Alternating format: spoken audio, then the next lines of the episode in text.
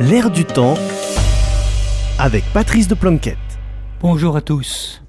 Comment ne pas parler du drame israélo-palestinien? Mais une fois exprimé l'horreur devant la sauvagerie terroriste du Hamas et le cynisme froid dont elle est l'instrument, une fois exprimé la stupeur et la désolation devant les onze mille civils tués à Gaza par la riposte israélienne, on se retrouve face au perpétuel problème du commentaire en temps de guerre. Comment analyser la situation, ses causes et ses perspectives, alors que nous n'avons presque pas d'autres informations que la propagande de guerre des deux camps? Nous ne savons pas ce qui se passe vraiment dans Gaza, notamment dans l'hôpital Al-Shifa investi par l'armée israélienne. Nous ne savons pas ce qui se passe entre le gouvernement israélien, le Qatar et le Hamas à propos des 240 otages. Nous ne savons pas vraiment. Et c'est le cas dans à peu près tous les conflits. Avouons-le, nous ne savons pas non plus ce qui se passe réellement en Ukraine, abreuvés que nous sommes depuis un an par la propagande de guerre de l'un des deux camps même si nos médias nous ont présenté longtemps cette propagande comme une information aussi objective que celle des grandes agences de presse, lesquelles d'ailleurs n'ont pas accès au front.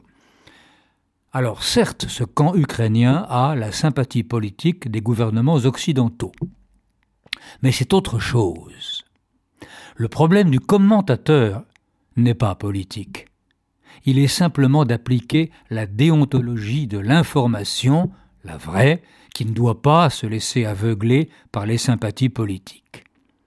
Et tenez, à propos des fameux gouvernements occidentaux, comme disent justement nos médias, cette notion d'Occident a-t-elle un sens en 2023, alors que la plupart des pays censés composer ce bloc occidental servent chacun son intérêt national, le plus souvent lié à ses intérêts économiques?